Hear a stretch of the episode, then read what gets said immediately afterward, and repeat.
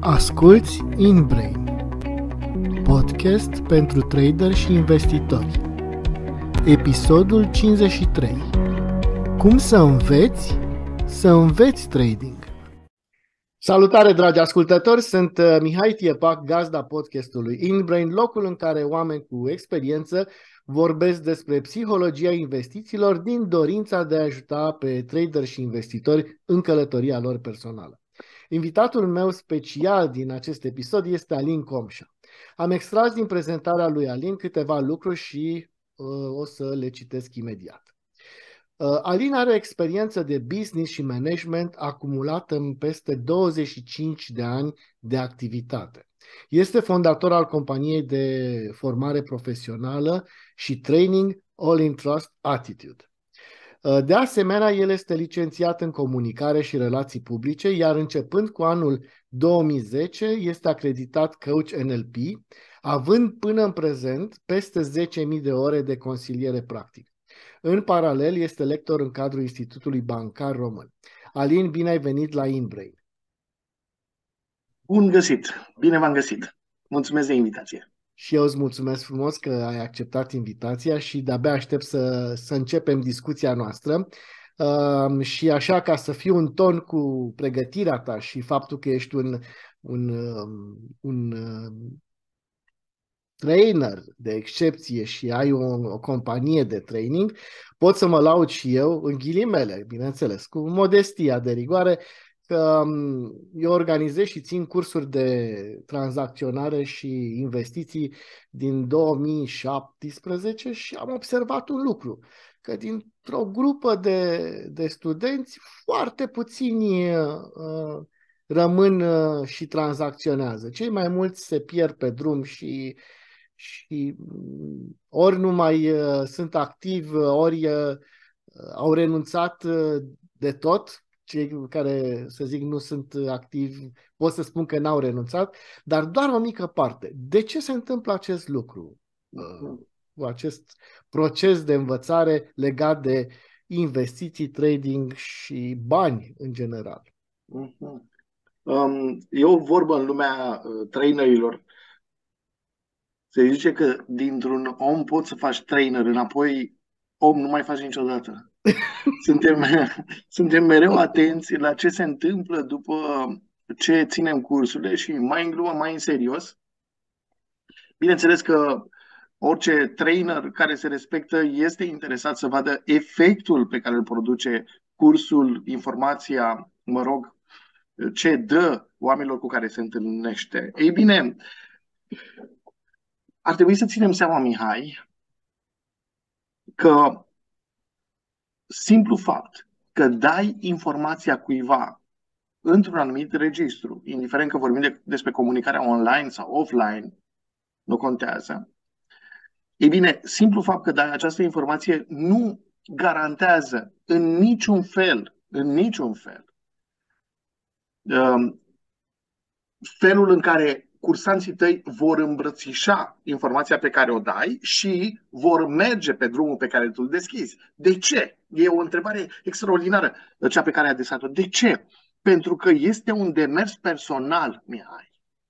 Și în momentul în care eu vin la tine și zic, uite, ar trebui să apuci de pictură sau de orice altceva, trading, orice altceva, oricât de multe informații ți-aș da și oricât de frumoase ar fi acestea, și la mine se mai întâmplă, probabil că și la tine se mai întâmplă și această mirare. În timpul cursului, cursantul este absolut încântat, adică îți dă toate semnalele necesare pentru ca tu să crezi, ia uite, ăsta va fi cel mai mare pictor, cel mai mare trader, cel mai mare om de comunicare pe care l-am format vreodată, și de fapt nu se întâmplă așa. De ce? Pentru că demersul personal, adică decizia pe care cursantul trebuie să o ia, atârnă cel mai mult în tot ce înseamnă această îmbrățișare a carierei. Nu uităm că în formarea noastră profesională și în formarea noastră ca oameni până la urmă, în alegerea vocației noastre, sunt trei mari factori. Primul dintre ele este genetic. Adică noi semănăm mai mult cu bunicii noștri decât cu părinții noștri, deci practic luăm niște informații genetice pe care le ducem mai departe peste două generații la rândul nostru. 2. Cu asta nu poți negocia cu generica. Ai primit-o, aia e, astea sunt cărțile pe care le ai, cu astea joci. 2. Este informația pe care o primești. Informația pe care o primești. Adică aceste cursuri de care vorbești și tu, pe care le ții, și eu, cursurile pe care le țin, nu? Aducem informație, cât de bine o structurez, cât de frumos ambalată este, cât de juicy este până la urmă. Asta depinde de fiecare trainer și de abilitatea sa de a îmbrăca informațiile astfel încât cei din sală să le folosească, să le ia cu ei. Dar 3 este mediul. Și când spun mediu, mă refer aici la mediul familial, mediul școlar, mediul social. În funcție de acest mediu, oamenii din sală, oamenii din cursurile noastre, vor începe să aplice ceea ce au învățat, mai mult sau mai puțin. Și acum efectul produs de mediu, care se numește experiență, adică ce experiență am, cât de mult pun la treabă informațiile pe care le-am primit, iată că nu mai depinde de noi. De aceea, o mică parte dintre cei pe care îi întâlnim se vor duce mai departe și vor face ceva dincolo de ceea ce livrăm noi în sala de curs. Aș spune că pentru a depăși această străbatere pe care trainerul de obicei o are, un trainer care se respectă, un trainer care vrea să-și facă treaba, pentru a depăși această străbatere de genul, ia uite ce puțini oameni dintre cei pe care i-am întâlnit se duc mai departe pentru a aplica informațiile pe care eu le livrez. Nu trebuie să uităm ce? Genetica și mediul, pe care noi nu le controlăm. Deci asta depinde de ei. Ar trebui să livrăm informațiile într-un registru care să fie cât mai ușor, cât mai simplu, cât mai aplicabil. Și apoi, dacă vrem să încurajăm, să trecem la o altă muncă, ce nu mai e o muncă de training, ci este o muncă de management al activității. De aceea, un trainer bun, dacă vrea să ducă mai departe informațiile pentru ca ele să fie aplicabile, ar trebui să se ocupe de managementul oamenilor pe care îi are în sală, trecând chiar la managementul echipelor, adică la însoțirea acestora în aplicarea informațiilor. De aceea și în companie, atunci când este cumpărat un curs, cele mai de efect cursuri sunt cele unde trainerul lucrează umăr la umăr cu managerul și spune, uite, asta am livrat, asta urmează să fac, asta se întâmplă în sală, hai să vedem cum poți să le iei și tu și să le duci mai departe, pentru că este o dublă muncă. Ți-am răspuns foarte, foarte lung la întrebarea ta, dar îți mulțumesc că e o întrebare care și pe mine m-a stresat destul de mult și a trebuit să îmi fac temele pentru a înțelege de ce se întâmplă așa.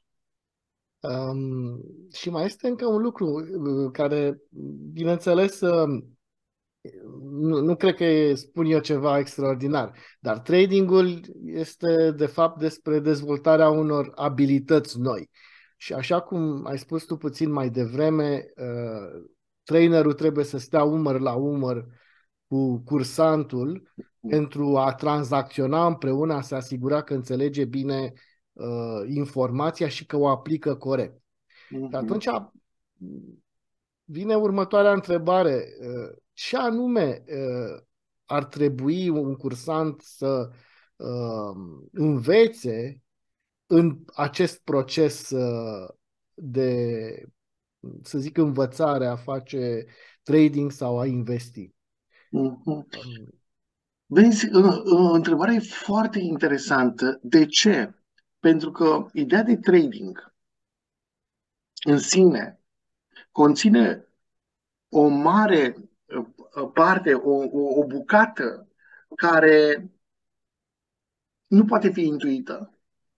Adică știm foarte bine că în momentul în care faci trading există ceva ce nu o să poți să controlezi niciodată și în funcție de care piața va fluctua, se va merge în sus, în jos, se va întâmpla ceva dincolo de ceea ce poți intui matematic vorbind.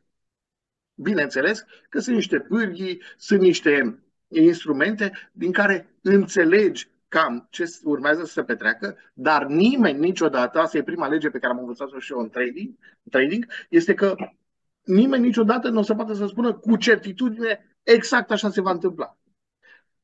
Orice om care lucrează în acest domeniu și înțelege mecanismele, va pricepe că expresiile sale trebuie să fie din registrul e posibil să se întâmple așa ceva sau e o mare probabilitate sau o mică șansă sau orice altceva de genul ăsta. Nu avem certitudini. Hai să spunem asta. În momentul în care lucrezi cu cineva, cred că cel mai important element pe care îl poți așeza în mintea unui viitor trader este să înțeleagă tocmai faptul că nu poate controla totul și să înțeleagă că are niște, hai să spun, borne de care se poate folosi, dar fără să considere că drumul acesta este întotdeauna acesta. Nu, el se poate schimba. Eu cumva, nu știu dacă ai văzut filmul lui Tarkovski numit Călăuza, în care l-ai văzut. Și știi că traseul se schimba de fiecare dată, dar aveau niște puncte pe unde treceau și spuneau, aici am ajuns, iată, aici trebuie să ne odihnim puțin, pentru că după aceea iarăși nu știm încotro ne îndreptăm și așa mai departe. Cred că, din punctul ăsta de vedere, opera lui Tarkovski este o foarte bună ilustrare a ceea ce se întâmplă. Adică poți să te învăți care sunt pașii sau locurile în care te poți odihni, în care poți să-ți tragi sufletul, în care poți să înveți, în care poți să recapitulezi, în care poți să așezi informațiile, în care poți să distribui informațiile. Dar între aceste locuri, spoturi, este despre a înțelege ce am învățat și eu când mi-am făcut doctoratul, că nu pot să zic este așa, ci că trebuie să folosesc expresii de e posibil să fie așa. Da, posibil și probabil aici sunt cuvintele. Da. Care este, să zic, dușmanul sau piedica cea mai mare în acest proces de învățare? Ce întrebare bună, îți mulțumesc pentru ea. Pentru că este da. După atâția ani fac training de mai bine de 23-24 de ani. Îmi dau seama că unul dintre cele mai mari una dintre cele mai mari bariere care există în procesul de învățare este iluzia că știu. Pur și simplu, în momentul în care cred că știu, ceva din mine se oprește din a mai căuta informații și din a mai structura informații. De ce? Pentru că în conștiința mea există această informație. Eu știu deja, nu mai trebuie. Și dacă a existat pe pământ un om care a zis singurul lucru pe care îl știu e că nu știu, dar nici de asta nu sunt sigur, mi-am dat seama că n-aș vrea să cad niciodată în capcana asta a iluziei cunoașterii. S-a făcut chiar un studiu, există cărți cu titluri foarte catchy de genul cum să faci 1.000.000 de euro, cum să devii cel mai bun trader din Estul Europei. Se vând foarte bine cărțile astea. De ce? Pentru că ele promit din titlu ceva ce nu o să afli din carte. De ce? Pentru că această carte, această informație o să-ți dea doar drumul pentru a înțelege ce trebuie făcut sau ce este normal a fi făcut, dar niciodată nu îți vor așeza în minte și în suflet știința de a face chestia asta. Pentru că, vezi, e o mare diferență între știu și fac. În momentul în care am iluzia că știu, dar nu fac, ar fi bine ca cei care ne ascultă acum să înțeleagă un adevăr dur și dureros în același timp. Dacă știi să faci ceva, dar nu faci acel ceva, te rog să începi să îți dai seama că nu știi să faci acel ceva. De ce? E simplu, în logică. Pentru că dacă ai ști, ai face. Simpla. Aici mai apar niște mecanisme de apărare ale eu-ului, se numesc în psihologie, MAE pe scurt.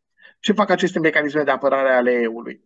În loc să te pună în situația de a accepta că nu știi, îți livrează o informație care vine din subconștient și care îți spune: tu știi, dar nu sunt ăștia destul de pregătiți. Nu ești tu unde trebuie.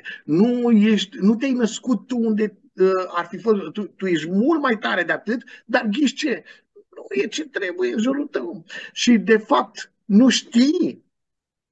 Acest MAE îți salvează eu-ul ca să supraviețuiască. Dacă am înțelege, de exemplu, un adevăr atât de frumos pe care îl punctează Mihai Eminescu, mi-a spus zilele trecute că ai fost la Blaj, el a vizitat această romă mică și spunea: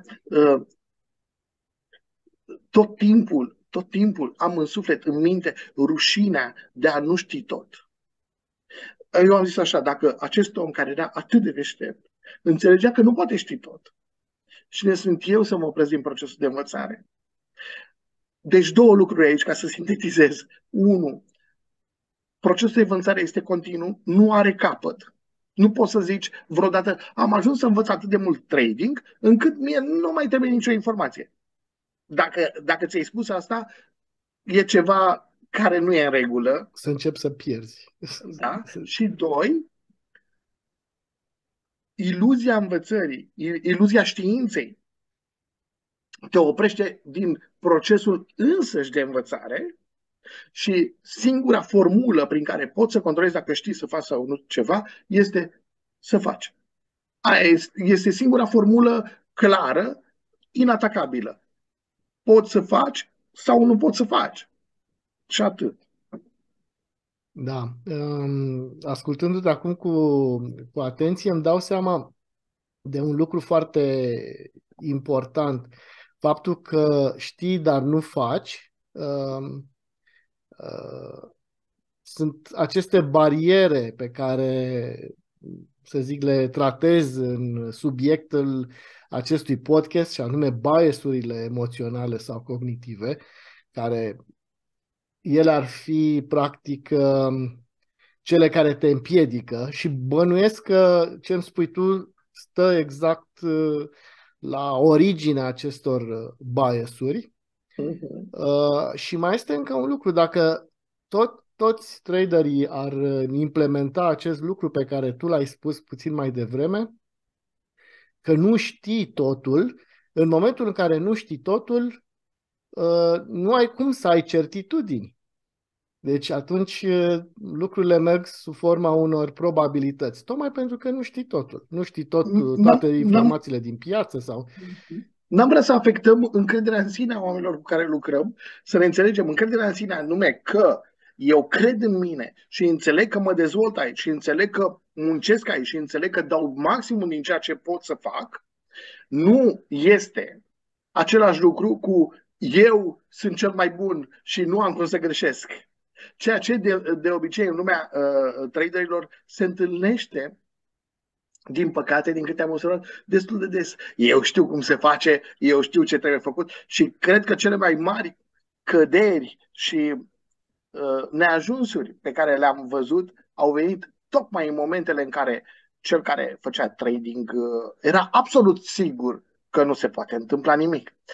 Există chiar în literatura asta clasică, dar și în literatura psihologică de specialitate, povești adevărate cu oameni care se hotără să investească tot ce aveau la un moment dat, numai pentru că aveau ei un pont sau înțeleseseră ei ceva, sau, așa cum povestește Irving Yalom într-una din cărțile sale, un mare psiholog american, psihoterapeut american, spune despre o poveste adevărată a unui psihiatru care are în sala sa de analiză un trader. Și traderul se prinde că acest om este destul de lacom. Și atunci mașează pe chestia asta și îl face să-și pierdă toate economiile, câștigând el foarte mult. Pe ce merge? Pe ideea că dacă tot stau de vorbă cu tipul ăsta care este cel mai deștept și el mi-a zis să fac așa, deci n-are cum să fie o greșeală. Și la fel Murakami este un scriitor la mod acum, în cartea sa La sud de graniță la vest de soare povestește la un moment dat despre un moment de genul ăsta în care primește informația, acum investește tot, pentru că va fi foarte bine, dar el are informația din spate și știe că nu e cazul să facă așa ceva, pentru că spune el în carte, în momentul în care mi s-a spus că e sigur, mi-am dat seama că nu trebuie să mă duc. Ceea ce se dovedește mai târziu că a avut dreptate. Da. Ascultându-te, stau să mă gândesc și la un lucru și vreau neapărat să te întreb. Care este rolul pe care profiturile, dar și pierderile îl au în acest proces de învățare? Adică ce se întâmplă cu tine atunci când câștigi și rolul unui câștig în procesul de învățare și rolul unei pierderi de asemenea în acest proces de învățare. O să răspund imediat. Mi se pare foarte interesant.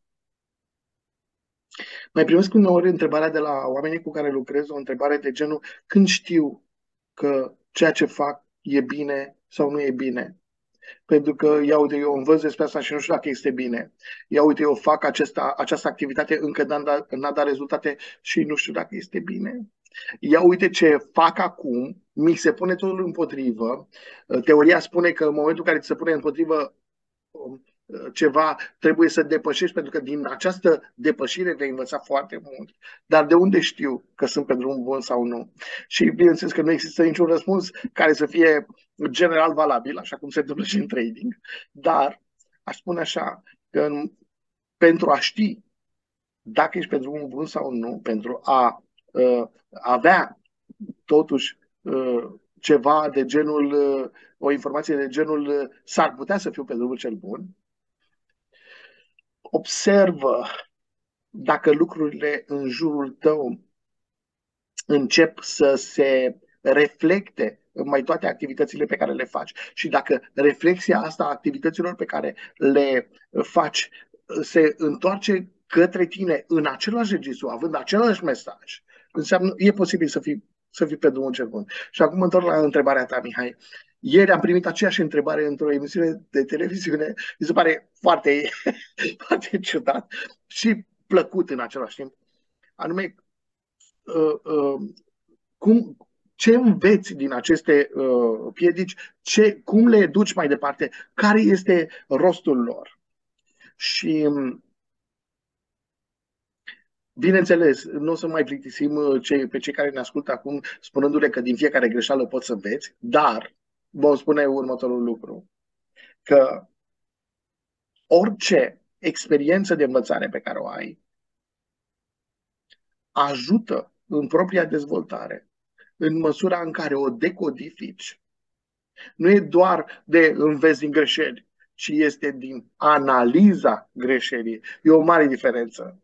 Uneori oamenii zic, data viitoare nu o să mai fac asta. Păi ce faci ca să nu mai faci asta? Pentru că nu este de ajuns să iei decizia să nu mai faci asta. Nu. Nu este de ajuns. Ci este nevoie să analizezi, să observi care sunt lucrurile care par a avea potențial de învățare. Și mai e nevoie de încă ceva, Mihai, pentru că probabil și tu știi că uneori e nevoie de timp pentru a înțelege. Și când zic timp, e nevoie de răbdare. Ce promitem celor care ne ascultă acum? Că dacă vor aloca timp și răbdare, vor vedea că unele dintre cele pe care le-au considerat a fi greșeli, unele, nu sunt. Doar că e nevoie de această răbdare și acest timp. Practic, aproape tot ce ni se întâmplă are potențial de învățare. Doar că trebuie să îndeplinim 3 condiții, pe repede înainte, le dau. Prima dintre ele este timp pentru analiză. Nu e doar o observare întreagăt, nu e doar ceva ce s-a întâmplat și eu îmi dau seama doar așa din mers. Nu, este așa cum avem timp de învățare, e nevoie să avem timp de analiză a ceea ce am făcut. 2. Este vorba despre sedimentare, despre a scoate de acolo ce este cu adevărat important sau ce este cu adevărat de impact în momentul ăsta și să încep să le pun pe fiecare pe căprăria sa. Și 3, e o informație pe care am observat-o și eu prin propria mea experiență. E nevoie să dai mai departe. Aici intervine procesul de învățare și de autoînvățare care se petrece într-o sintagmă atât de frumoasă românească și care sună așa: dăruind, vei dobândi. Mai simplu spus, dacă eu am făcut o mișcare care nu mi-a picat tocmai bine, dar din care, analizând, am învățat ce e bine să fac și ce nu e recomandat să fac, următorul pas pentru a așeza cât mai clar în mintea și în sufletul meu ce ar trebui să fac data viitoare este să învăț pe alții. Și aici intervine munca pe care și tu o faci și eu o fac, anume că ne întâlnim cu oameni cărora le dăm din ceea ce avem. De ce? Nu doar pentru că avem, ci trebuie să vorbim și din perspectiva asta. E ușor egoistă, dar este. E aceea de a așeza și pentru noi cumva lucrurile. Pentru că, probabil că ai observat, Mihai, în momentul în care ești la pupitru și vorbești câte ceva, parcă se așează și mai bine informația și la tine. De ce? Pentru că, vezi, subconștientul vine și zice: aha, putem să așezăm lucrurile astea într-un anume fel. Bine că le dai. Dăruind vei dobândi. Asta este una din cheile foarte importante în depășirea barierelor. Da, am mai observat ceva. Traderii începători povestesc despre experiențele lor în grupurile de trading. Este practic această... Nu te apuci ca trader începător să faci cursuri, dar povestind într-un grup despre experiențele tale, ți le așezi mult mai bine. Exact, exact. Asta ajută. Cu toate că aici, să zic, poate că, nu știu, lucrurile stau bine pentru cel care împărtășește, pentru că poate să ia tot felul de feedback-uri sau perspective diferite de la ceilalți membri ai grupului, însă există și pericolul ca alți membri ai grupului să primească poate niște informații eronate, adică să fie influențați de o perspectivă care poate nu este corectă dintr-un anumit punct de vedere. Adică este exact ce am zis noi la începutul podcastului, anume că nu e doar informația, ci ce mai este? E genetica, unde sunt, ce am primit și mediul, adică ce fac eu cu această informație în locul în care mă aflu. De ce? Pentru că, vedeți, e 2:1 ca importanță. Avem genetica și mediul și experiența mea și avem ce primesc. E bine, aceste două părți trebuie să le folosesc eu. Și atunci, cum voi folosi informația, chiar dacă tu vii acum și dai o informație eronată, să zicem, eu nu trebuie să o iau ca atare, ci trebuie să o trec prin filtrul meu social, mental, nu? Și după aceea să încep să o aplic. Și voi vedea acolo despre ce este vorba. Să văd și sursa. E important să știi care e sursa informației. Evident, evident. Oricum, te ascultam și mă luam cu mâna de cap. Eu am avut pentru perioada mea de început, de acum 10-12 ani, momente în care nu știam care e lecția. Tranzacționam, luam un stop loss și se spune că pierderea este un profesor mai bun decât profitul. Dar nu știam care este lecția. Până când am început, chiar dacă învățam niște lecții și nu erau cele bune, cel puțin plecam la drum cu o lecție. Mi-a fost greu să ajung în momentul în care să învăț din fiecare lecție, să zic lecție fiind stop loss-ul sau tranzacție. Și ajungem la ce ai spus tu puțin mai devreme, să lași timp de analiză. Răbdare. Și mai intervine ceva aici, trebuie să o spun. Vreau să o spun. În special la generațiile care sunt mai tinere.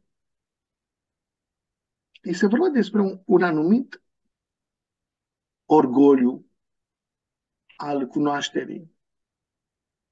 Se ajunge uneori foarte repede la statutul de eu știu cum se face și în momentul în care apare pierderea, care este un profesor mai bun decât orice profesor, e foarte greu să recunoști asta. De ce? Pentru că e ca și cum ai recunoaște că eu nu sunt Ca și cum aș recunoaște că eu nu sunt bun. Și atunci, pentru a nu recunoaște asta, ce fac? Forțez.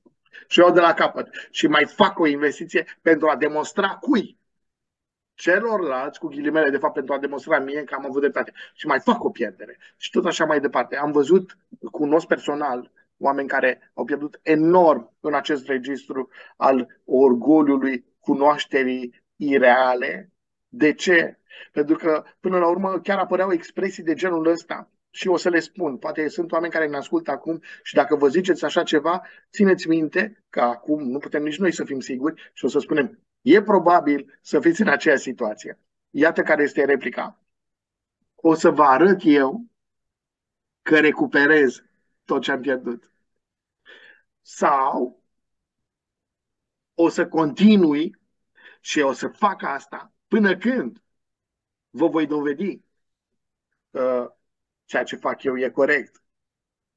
S-ar putea chiar să aibă dreptate, dar în același timp, dacă aveți astfel de replici, e posibil să treceți printr-o fază de oglindire a orgoliului și a ideii că vreți neapărat să aveți dreptate, ceea ce în trading se plătește. Practic, plătești o atitudine greșită. Asta este, cum să zic, mâine o să vorbim împreună, dar la conferința la care suntem invitați, dar mâine o să vorbesc exact despre asta, despre costul emoțional pe care trebuie să-l plătești în momentul în care ajungi în astfel de situații. Pentru că totul se plătește, e o altă lege a vieții. Totul se plătește. Da. Alin, care este ingredientul, sau poate nu doar unul, care sunt ingredientele de care ai nevoie în acest proces de învățare înainte să te apuci să tranzacționezi, să faci bani sau să investești? Niște tips and tricks-uri sau... Da. Uite, o să dau 5 reguli de învățare pe care eu le aplic și care funcționează de fiecare dată, indiferent ce înveți, dar mai ales în trading. Prima, deja am punctat-o, o să o repunctez, este aceasta.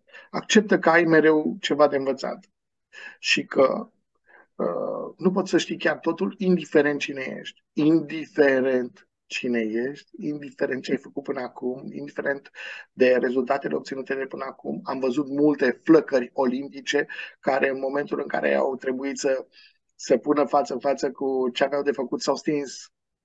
Ele erau niște flăcări olimpice din povești sau din ceea ce s-a întâmplat în trecut. Aici mai apare încă o capcană, anume că știi, acum 5 ani sau acum 10 ani eram extraordinar, dar am și niște cupe, am și niște diplome, am și niște medalii pe care le țin eventual în biroul meu și normal că sunt foarte bun și că nu mai am mare lucru de învățat. Și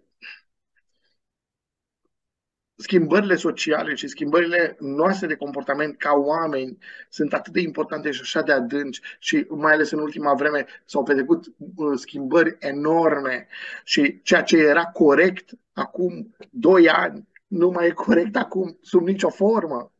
E la fel ca la jocul de golf. Jucătorii de golf știu asta, că o lovitură pe care o folosești dimineața este perfectă în această dimineață, dar seara va fi complet indezirabilă. De ce? Aceeași lovitură, în același loc, în același fel, cu aceeași crosă. De ce dimineața este bună și seara este de nefăcut? Pentru că firele de iarbă, ca orice e în natură, se orientează după soare și ele se orientează după soare. Și o lovitură care era bună de dimineață în sensul în care firele de iarbă erau orientate într-o anumită poziție, acum este complet de nefăcut. De ce? Pentru că firele sunt orientate exact invers. Și jucătorii de golf știu asta. Deci, ce e bun dimineața, nu mai e bun seara. Totul este într-o continuă mișcare. Ce este chiar recomandat dimineața, este de dat la o parte seara. Și Trăim într-o lume care e nebună din punctul ăsta de vedere. Totul se schimbă într-o viteză uimitoare. Dacă luăm în calcul faptul că piața financiară în întreaga lume, societatea în care trăim, economia de care beneficiem în aceste zile este într-o continuă schimbare, înțelegem încă o dată de ce e nevoie să acceptăm că avem mereu de învățat. Pasul 2, sau a doua regulă. A doua regulă pornește de la ideea că pentru a învăța e nevoie să aloc timp. Veți zice, ce chestie deșteaptă ne-ai spus, Comșa. Nu puteam să ne dăm seama că pentru a învăța e nevoie să aloci timp. Trăim într-o lume care este foarte, foarte grăbită și unde totul se petrece în shortcut, cum îmi place să spun. Adică veți găsi în mediul online, în special, foarte multe reclame de genul cum să înveți trading în 21 de secunde sau cum să devii bogat în 4 zile sau cum să înveți engleza în 8 ore. O să spun că, nu știu, o fi adevărat, dar eu n-am întâlnit până acum și lucrez în domeniul ăsta de foarte mult timp. Cum să citești o carte de 200 de pagini în 5 minute? Există o formă de lectură cumva care te face să înțelegi subiectul cărții, dar nu-i tot aia. Oricine ne ascultă acum știe că nu e tot același lucru să citești o carte în 5 minute și să o citești pe îndelete, cum îmi place mie să spun, să faci lectură. Adică pe vremea mea se făcea fișă de lectură, adică și scoteai ceva de acolo ca să poți să rămâi, să te întorci la ce lucrai. Bun. Deci e nevoie să aloci timp. Ce înseamnă timp? Înseamnă că ar fi indicat ca în fiecare zi sau în fiecare săptămână sau în fiecare lună, după cum stabilești, să determini o perioadă din timpul pe care îl ai tocmai procesului de învățare, care, ghișce, trebuie să fie și el așezat într-un mediu. Asta e a treia regulă. Creează-ți un mediu de învățare. Ce înseamnă mediu de învățare? Dacă vrei să înveți, de exemplu, în timp ce stai în pat, citești ceva despre trading și televizorul este dat drumul și mai schimbi canalul din când în când și mai sună și telefonul din când în când și poate chiar te ia somnul pentru că tu oricum o să mai citești când te trezești, vei vedea că diferența dintre acest fel de a învăța, care este într-un anumit mediu, versus un mediu în care stai la o masă, îți iei notițe, ești înconjurat de ceea ce ai tu nevoie, cărțile tale, informațiile tale, oamenii de care ai nevoie, spațiul în sine. Spațiul în sine, mediul ne face să fim într-un anume fel, ne impregnează, ne se ia, e contagios și în momentul în care înțelegi că regula numărul 1, că ai mereu de învățat, 2, că e nevoie de un timp, 3, că trebuie să te așezi într-un cadru care să îți ajute procesul de învățare, veți vedea niște creșteri uriașe ale informațiilor pe care le acumulați doar din aceste strategii care sunt cum? Mecanice. Ele, nu e nimic extraordinar aici. Nu e, trebuie să stai, să ajungi nu știu ce tantra și brahmaputra, nu.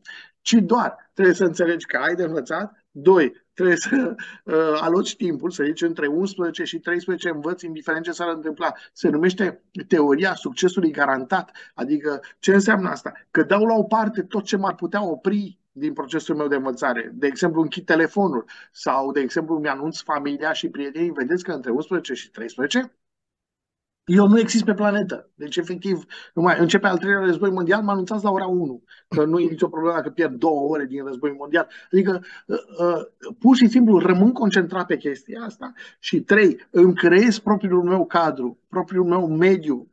Vedeți că mediul, ce înseamnă mediul? Adică, acest spațiu fizic în care îmi dezvolt această activitate de învățare, în momentul în care începe să se construiască, adică mi-aduc cărțile, mi-aduc informațiile, mi-aduc, eu știu, acele instrumente de care am nevoie pentru a învăța, cu cât sunt mai clare și mai bine așezate, cu atât le voi accesa mai ușor. Cu cât le accesez mai ușor, cu atât informația se va așeza mai ușor la mine. Cu cât eu voi așeza mai ușor informația în mintea și sufletul meu, cu atât voi fi în stare să o folosesc. Are perfectă logică. De ce? Pentru că, vedeți, vezi tu, Mihai, vedeți, mă refeream la cei care ne ascultă acum, capacitatea de a livra o informație este direct proporțională cu înțelegerea sa. Dar pentru a o înțelege, am nevoie să ajung să mă poziționez în așa fel încât această informație să înceapă să fie acceptată de mine și deținută de mine cu adevărat. Nu este... E foarte frumos pe englezește această sintagmă care spune pe de rost. Vedeți că sună by heart. Ce înseamnă? Că nu mai țin minte neapărat în cap, ci o țin minte în inimă. Ce înseamnă asta? Că în fond nu mai stau să apelez la niște procese mentale neapărat, ci le țin minte și în sufletul meu și în mintea mea și le folosesc foarte, foarte repede. Bineînțeles că procesul de învățare se întâmplă, în primul rând, folosind capacitatea noastră mentală, creierul nostru, dar există ceea ce se numește memorie a inimii, memorie a psihicului, care te ajută să accesezi mai ușor informațiile și mai ales ceea ce este absolut necesar în trading, să le conectezi. 4. E nevoie de constanță și consistență. Constanță și consistență. Dacă ai stabilit că înveți o dată pe săptămână, să zicem sâmbătă de la 11 la 13, precum am spus, atunci veți vedea că apar niște transformări uriașe în măsura în care ajungeți la a 6-a, a 7-a, a 8-a, a 9-a, a 10-a ședință, care se întâmplă fiecare sâmbătă între 11 și 13. Practic, psihicul nostru înțelege că există un moment în existența noastră în care între 11 și 13, sâmbăta, învață. Cu cât îl obișnuiesc mai mult să facă acest lucru, cu atât se va concentra și va da mai mult din ce are pentru a mă sprijini în demersul meu. Dacă lucrurile astea se întâmplă sporadic, din când în când, nu știe cum să se așeze și bineînțeles că nu te ajută atât de mult. Constanță și consistență. Ce înseamnă constanță? Înseamnă că trebuie să întâmple de fiecare dată în același registru. De exemplu, pentru cei care sunt părinți, pentru copii mici, vor observa că în momentul în care stabilești cu un copil niște reguli, e bine să te ții de ele, pentru că până la urmă copilul te va certa. Nu mai facem așa cum eram obișnuiți să facem seara. Deci seara, dacă facem duș, spălat pe dinți și îmbrăcat în pijama, în această ordine, trebuie să te ții de chestia asta. De ce? Pentru că ei sunt obișnuiți să așeze așa și înțeleg că așa se ajunge la rezultat. Consistență este ceea ce spuneai tu mai devreme, anume că e nevoie să te duci spre informațiile care sunt cu adevărat importante, dar e la fel ca la, nu știu, am auzit o sintagmă despre privitul la televizor, care nu e recomandat. Dar dacă totuși vrei să vezi, să te uiți la televizor, ca să pricepi la ce să te uiți, trebuie să te uiți foarte mult. Și după ce te uiți la televizor, înțelegi și ce trebuie văzut și ce nu trebuie văzut. Pentru asta, la fel cum spuneai tu, trebuie căutate informațiile cele mai importante. De unde să afli care sunt informațiile cele mai importante? În prima fază va trebui să dedici foarte mult timp pentru a afla care sunt acelea, care sunt cele folositoare, care sunt cele care sunt folositoare pentru tine. La fel, nu poți să spui doar de la domnul X sau de la doamna Y informațiile sunt bune. Nu, vei vedea consumând și punându-ți mintea la contribuție, făcând fișe, scoțând ce ai învățat din ceea ce... Fișa. Iată, vorbim despre lucruri de genul ăsta.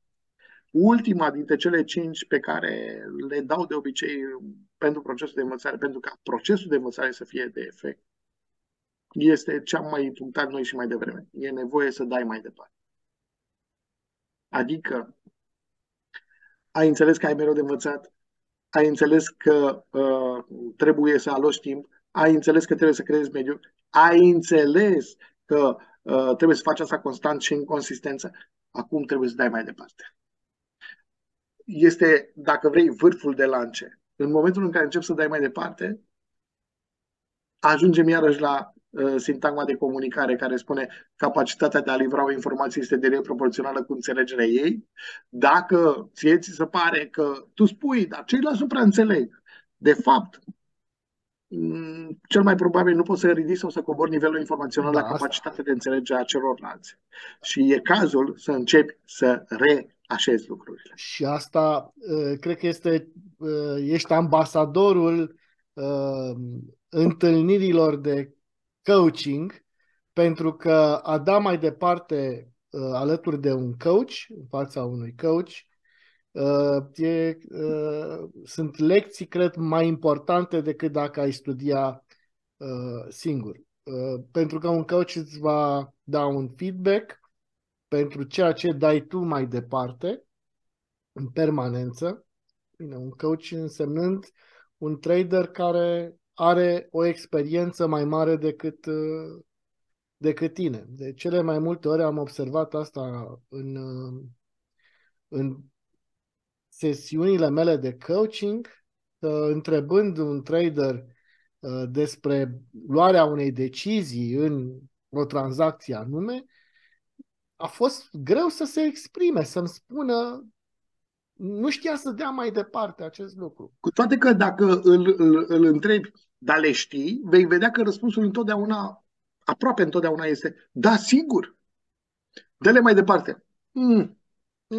Și atunci, dacă mergem pe această lege a școlii de comunicare, care spune că puterea ta de a da mai departe este direct proporțională cu cât de bine înțelegi ce deții, sunt acolo niște semne de întrebare de care ar trebui ca fiecare dintre noi să ținem seama. Mai dau ceva din propria mea experiență. Sunt cursuri pe care le țin de 25 de ani aproape. De exemplu, cursul de vorbire în public. În primii trei ani, după ce au trecut primii 3 ani, am crezut că sunt cel mai bun trainer de vorbire în public. De ce? Vorbeam de 3 ani în public, despre vorbitul în public. După 10 ani am început să am întrebări și să zic, băi, incredibil cât de mult se învață încă. Este incredibil cât de puține știu despre asta. Este incredibil cum piața se mișcă, cum grupurile sociale ca niște plăci tectonice sunt într-o continuă mișcare și apar cu tremure care schimbă complet peisajul social în care trăim. Astăzi, după 25 de ani, știu că știu atât de puțin încât în fața fiecărui curs de public speaking pe care îl pregătesc sunt absolut emoționat și mă gândesc de fiecare dată, wow, ce urmează să mai învăț acum? Știi? Iluzia asta, vezi, are de-a face și cu ideea de lup tânăr. Ești la început, ai supraviețuit 3 ani, ești foarte tare, nu? Și pe parcurs înțelegi că ceea ce știai la un moment dat e doar o chestiune de suprafață și că lucrurile se adâncesc și încep să pricep niște mecanisme care devin extraordinare prin ele însele la nivel de ce îți aduc, ia uite ce învăț, dar aduc o anume estetică a comportamentului și a gândirii care se așează doar pentru că înțelegi cum să ajungi acolo. Că e nevoie de timp. În momentul în care mă întâlnesc cu cineva pe care vreau să-l învăț, de exemplu, public speaking, eu știu asta de la început. Și nici n-ai cum să o dai, știi? Și dacă văd că se așează în poziția de lup tânăr, nu fac decât să mă bucur. Am trecut și eu pe aici, e ok. Ia anunț din când în când, da, dragul meu, e ok că știi, vei vedea că e mult mai mult de atât. Da. Alin, acum în încheiere, ce să le urăm noi ascultătorilor? Să le facem așa o urare. Este un obicei pe care îl am eu la InBrain. Eu aș ura celor care ne ascultă, ne-au ascultat, pe lângă faptul că sunt absolut onorat că suntem ascultați, că am fost ascultat. Le-aș ura să aibă înțelepciunea de a pricepe că procesul de învățare în forma sa continuă aduce o adevărată frumusețe a vieții, asta e urarea mea. Să aveți înțelepciunea de a înțelege că învățarea ne face mai frumoși. De aceea trebuie să fie continuă. Da. Da. Alin, încă o dată îți mulțumesc pentru că ai fost aici la InBrain și ne-ai împărtășit aceste lucruri și să știi că sper din tot sufletul să te revăd aici, lângă mine, și să împărtășim din experiențele noastre. Mulțumesc foarte mult! Mulțumesc! Numai bine! Toate cele bune! Ai ascultat InBrain, podcast pentru traderi și investitori.